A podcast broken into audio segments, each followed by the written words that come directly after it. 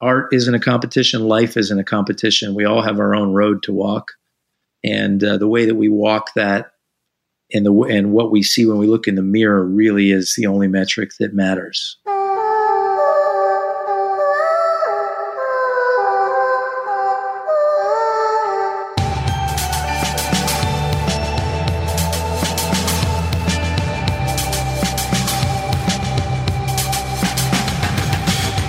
Welcome to The Resistance, a podcast that features honest discussion with meaningful artists about the opposing forces we all face when moving toward our better selves. I'm your host, Matt Connor.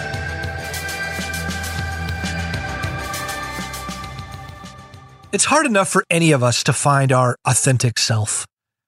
Some of us won't even bother searching for it in the first place, as we become aware of the sheer amount of work it takes to sift through everything that surrounds it.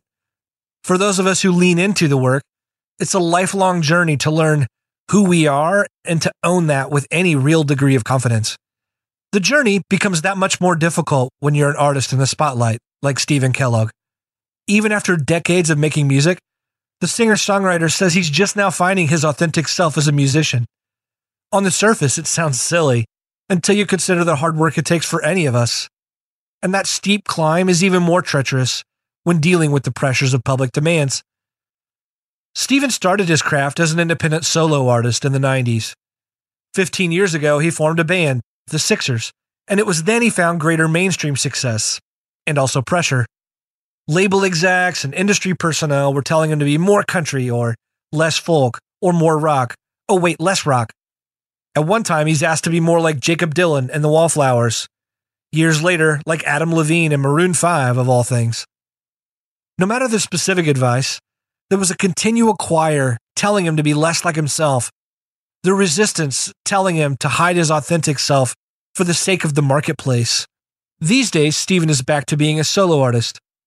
His most recent release, Objects in the Mirror, is an alt country masterclass.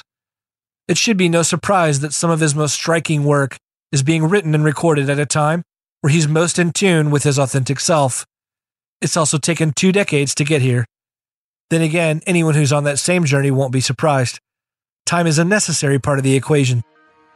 On this episode, Stephen Kellogg opens up about his relationship with the resistance and how it kept him from being his true self for so long.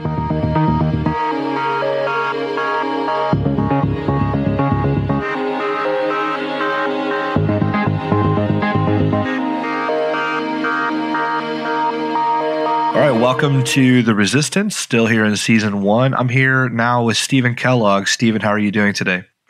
I'm doing doing very well. I'm slightly frantic, but I'm essentially very good, Matt. Thank you. Appreciate you carving out some of that frantic space for us to make this happen today.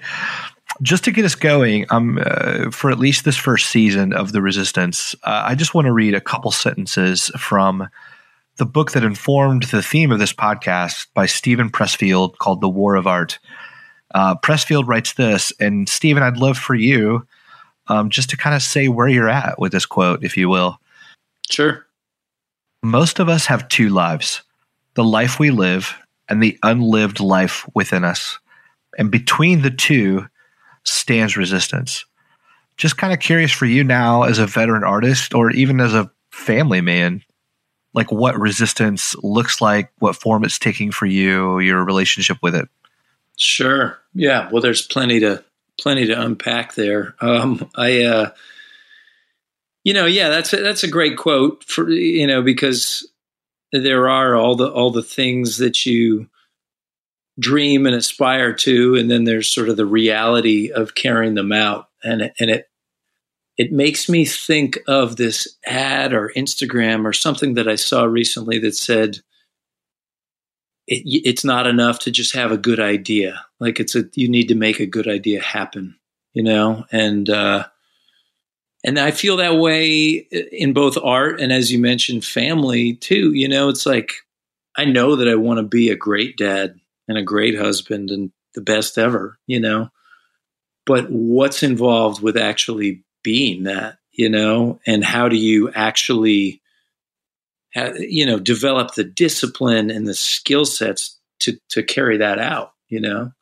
And so, of course, you face that in both art, but but but it's interesting to think that you actually face that in uh, in your life and your family life too. Just trying to be that person that you're striving to be. Um,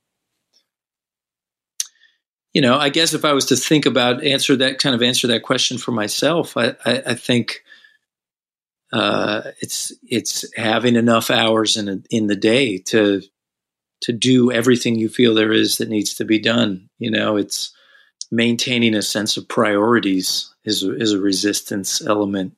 Uh, on the one hand, I'm leaving for tour in two days, so when your kids say like, "Dad, can you do this? Can you play? Can you help?" You think, well, that should be my priority. But the but I also need to leave for that tour one way or another in two days, and I'm either going to be prepared or I'm not. And if I'm not prepared, does that really benefit them for me to go out on the road and not be ready to do the job that they need me to do well to pay the bills? You know, so it's not as easy as uh, as it sometimes seems to make that call. And um, and, uh, you know, the third thing I think really would pop up as a resistance element is patience. I can read a million books about how I'm supposed to respond as a band leader or dad or husband, but that doesn't necessarily mean that I'm going to respond that way. You know, when you're working on, you may not have gotten a lot of sleep or just have anxiety or have eaten something that's made you feel bad and you respond completely out of character and that's just the reality of life, you know. So there's those are three things that come to mind right off the bat. Sure. It's interesting that when we, you know, were sitting down to do this and you were talking about the frantic schedule, you know, even earlier when we were kind of getting acquainted here, uh, that time, don't you think that part of that is, is, um, is learning like you said, there's not enough hours in the day. And I, I think for me that like I have to learn how to divide the things I think that need to get done versus the things that that you know like really do. And uh, and how, like how do you do that as a family man? Like you have four children, is that correct? Yeah, four daughters. Yep. Okay, so you have four daughters. What what are their age ranges? So we have a 13 year old, an 11 year old, an eight year old, and a six year old. Okay. Right now yeah, we're got all stages of of young wow. youngness happening. Is that uh, like how difficult is that? Like the scenario that you set up earlier, you want to get in all this fathering time, probably husband time, and also get ready for the road in two days.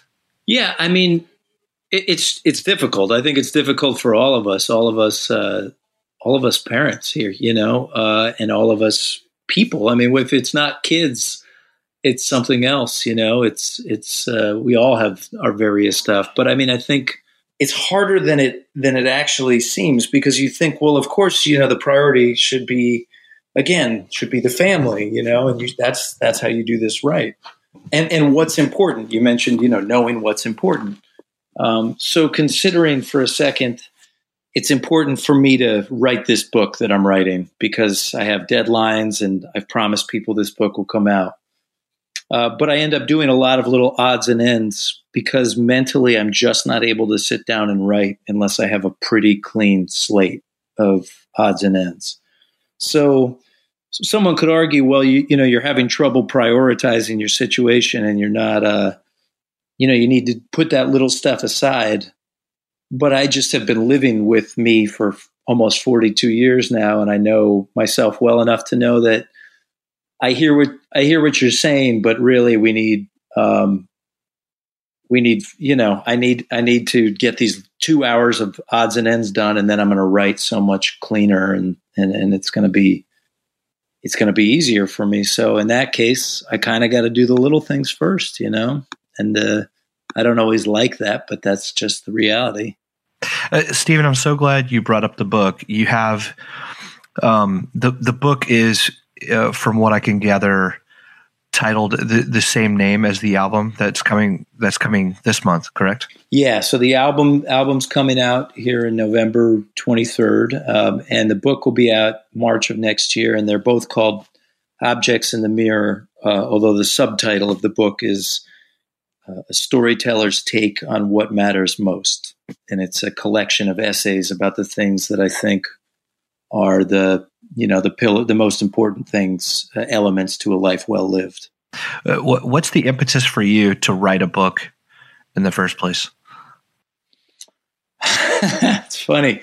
Funny you asked me that, Matt. I, I just turned in a, re- a, revised version of the introduction last night, and it and it speaks to the question why I wrote this book. Um, so it's fresh in my head. But uh, I mean, part of me being you know, full disclosure, part of me wrote a book just because I just wanted to see if I could do it. you know, I just was like, man, let me. I have friends who I really respect who've written books, and I thought I want to give this a crack. Um, uh, and then the other, you know, the other, the other side that's a, that's I'm a little more proud of than that uh, is is that I, I I'm trying to articulate the best things that I've learned so far, you know, in my life. I want to pass those on to my friends and to my kids and and to the people that listen to my music and who've been, you know, honored me by by sort of believing in in what I do. Uh, and I think that songs are a wonderful way to do that. But I'm sometimes aware of the fact that not everybody likes the same kind of music.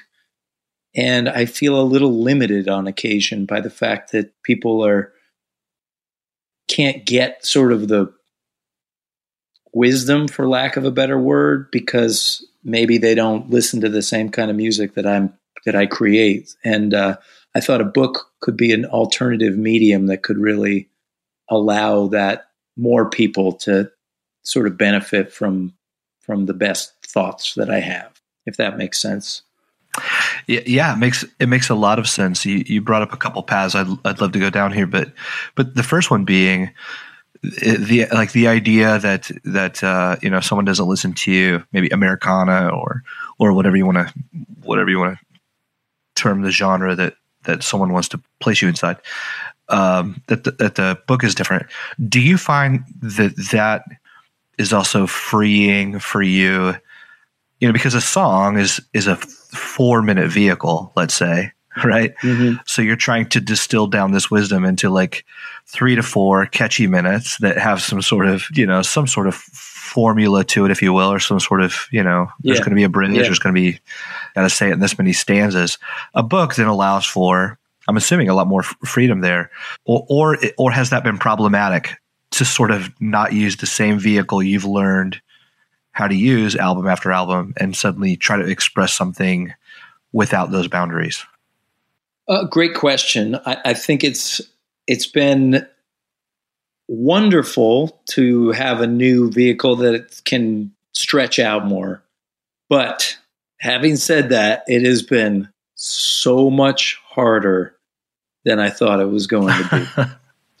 I mean, it is like trying to edit a two and a half hour song. I mean, you're it's just keeping track of it is the trick, you know. And some uh, fellow authors who I've been able to lean on in this process have confirmed, yeah, this is it's it's a, a, lot to wrap one's head around. Writing a book is is no joke, um, and I can't make it go as fast as I can make a song go. You know, I'm I'm so familiar with that format mm.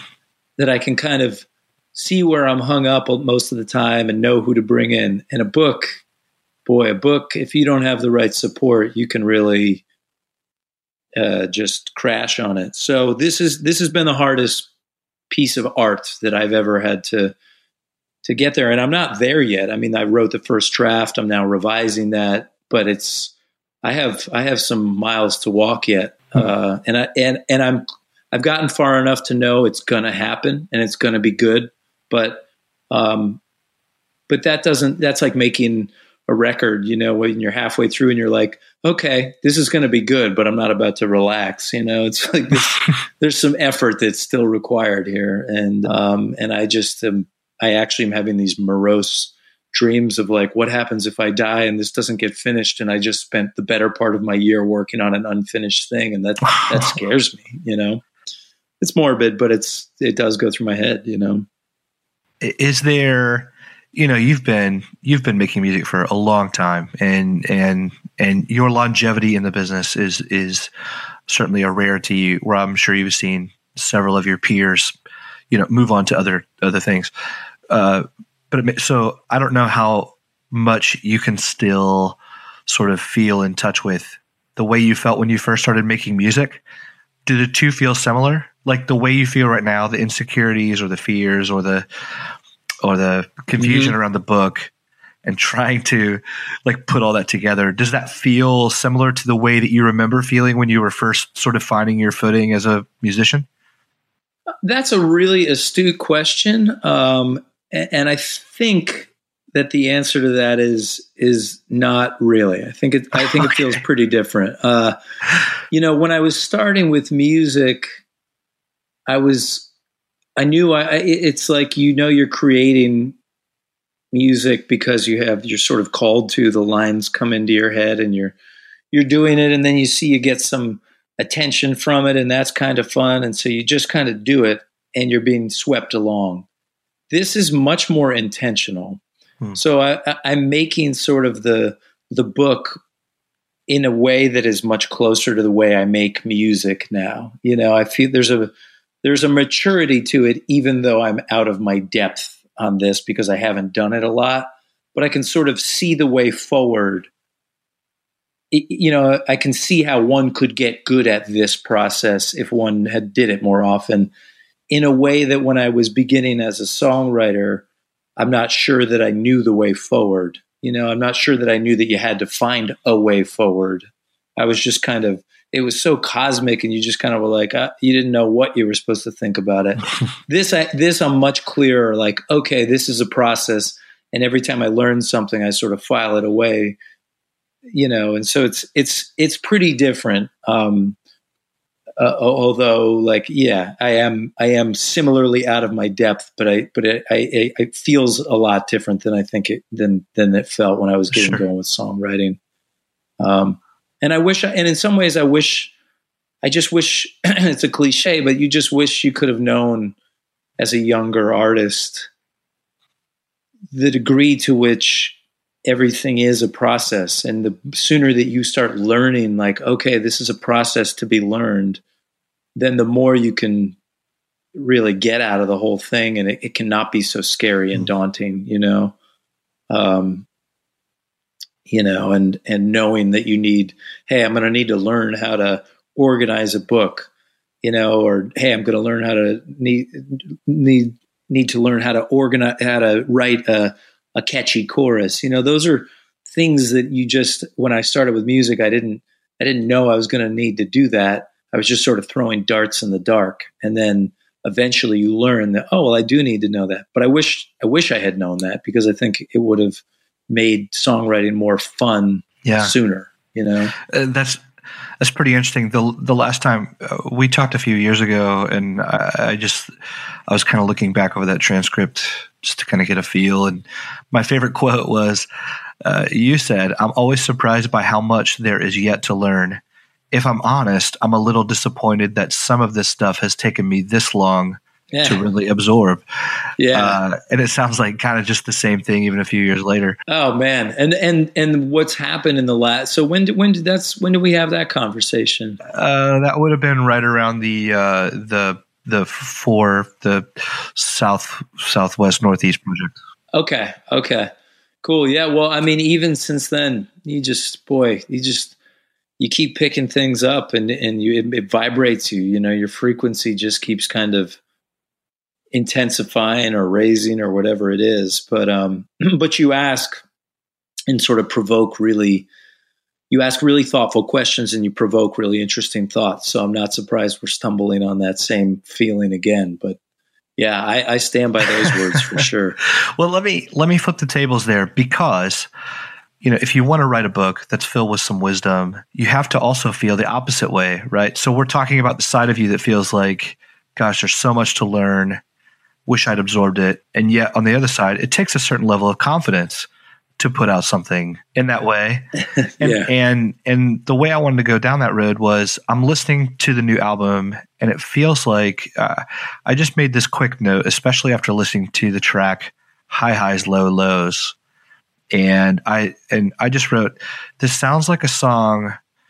That someone could only write after like really experiencing like a lot in the industry. Like it's like it's just it's a veteran song, Hmm. and I just wondered if that was the kind of music you feel like. Does that feel like? Do you agree with that statement, or are you too close to it? Like that's only the kind of thing I would say, and, and you can't say that as an artist. No, that sounds right to me. That sounds right to me. I don't think I don't think you kind of come on the scene and write that one. You Yeah. know, like hey, I'm.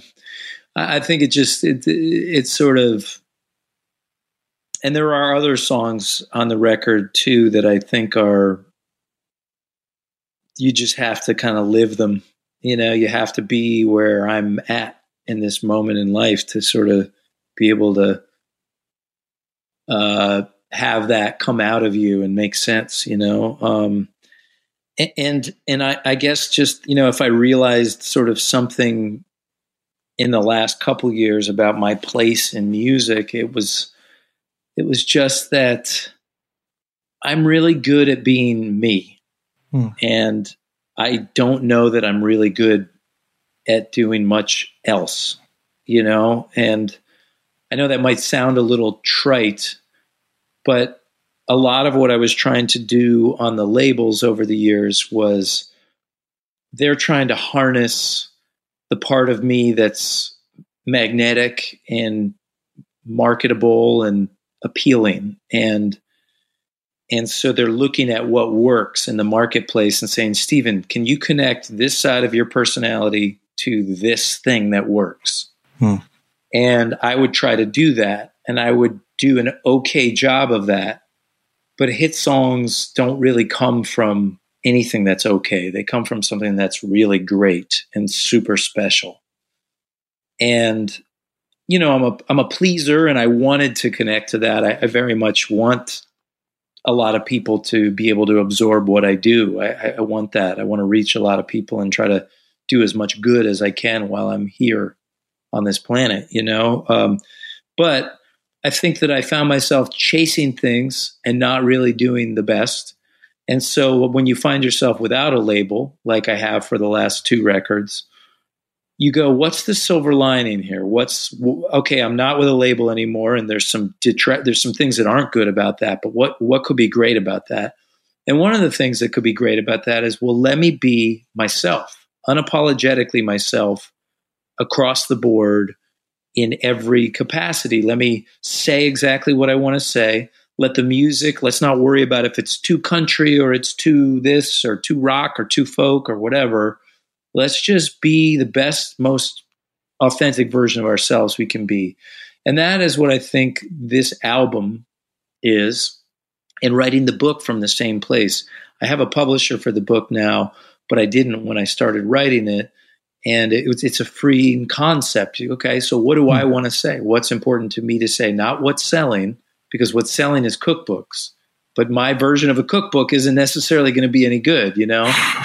and what I'm doing may or may not be super marketable, but I know if it means as much as it means to me, it's there are enough people on this planet that it's also going to mean a lot to. And so my goal is to reach them, to hopefully be able to make that monetarily bring something back to me that allows me to continue doing the work that I'm doing now. You know, um, that's a long answer, but I but I think that is the answer to what you were sort of alluding to there. I mean, that's that sounds like a pretty recent discovery. Then, looking at your catalog, was there a moment that you like? Do you remember a defined moment that you sort of woke up to that? Like when you realized, "Gosh, I'm I'm chasing, or I'm people pleasing." versus being myself or is that just sort of a slow realization of well i'm independent now and so here we are Yeah, it, it was uh, a little bit of both because when you're on the labels, you're just grappling with wanting to do the right thing because they are they're saying. I mean, I I have never been on labels where I didn't like the people I was working with. You know, I, I I'm not saying I've liked every person I've ever worked with, but on the whole, being on labels was always a good thing for me. You know, even when it didn't work out. You know, and so they would say, We like you. We believe in you. That's why we want to do this. And I would be internally grappling with, Well, I don't sing the way, you know, Maroon Fi- Adam Levine sings in Maroon 5. So why are we referencing them with me? You know, like that doesn't make sense to me. How am I going to do that? And, I, oh, and, and, you know, I feel like I'm a disappointment if you are you know how good a maroon 5 is stephen kellogg? Not very you know and that's a kind of a losing some game to play. So but that's essentially the game we were playing with whoever it happened to be at the time whether it was the wallflowers were always a big one mm. could we be that could we be this? And, and and there are artists that can do that. I mean there are artists who are very malleable and they change even artists like U2 are kind of always evolving to kind of all right this is going on in music now and now we're going to do our version of that. And they they do it authentically but I, that's not really my superpower you know? My superpower is is being very hmm. Stephen Kellogg you know? And and I would I would grapple with things like people saying well you can't use so many specific dates and names. And then I would turn on the radio and there's the Plain White T's having the biggest the number one song in the country with hey there Delilah you know And I'm like, well, they did it. You know, like, can't I just be, you know, but I always thought that it was a failure on my part. That is something, the part that, that was a sort of a new realization was realizing I didn't fail. I just wasn't being as authentically me as I possibly could have been because I was searching so much, you know, and trying to do that. And it felt like I was failing because we weren't having massive commercial success with these things, really. And it was only when I started, I made Southwest Northeast, and I thought, well, that's not quite it either. But I like sort of being able to be free to try all these different hats on. And then this album that I just made, Objects in the Mirror, was like, okay, this is the hat I think I like the most. Hmm. This kind of, you know, alt country rock guy, you know, and uh, so I'm going to put on this hat and I'm going to sing about these things and I'm going to see if I can do this and I'm not going to worry about like if I don't think it's a failure then it's not a failure and nothing anybody says about it makes it a failure. You know, it's not we can't use the I'm not going to use the same metrics that we've been using of sales and, you know, and and the feedback of others. I'm just going to look at did I say what I was trying to say and how effectively did I say it, you know? Mm. And uh um and that also feels like maybe that comes from age. Maybe that's just something about 41 and just being comfortable enough in your own skin to say like I'm I'm my my goal is to be the best version of myself that I can be. It's not to be I'm not this isn't a competition. Uh, other it, it can feel that way, but it's not. I mean, art isn't a competition. Life isn't a competition. We all have our own road to walk, and uh, the way that we walk that and the and what we see when we look in the mirror really is the only metric that matters.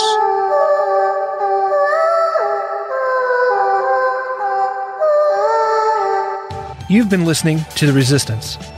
If you've enjoyed this episode, please rate us on iTunes and subscribe on your favorite podcast app. And for more information and further episodes, you can find us at listentotheresistance.com. Our theme is composed by Chad Howitt. Engineering, production, and additional music by Jay Kirkpatrick. My name is Matt Connor, and I'm your host. Thanks for listening.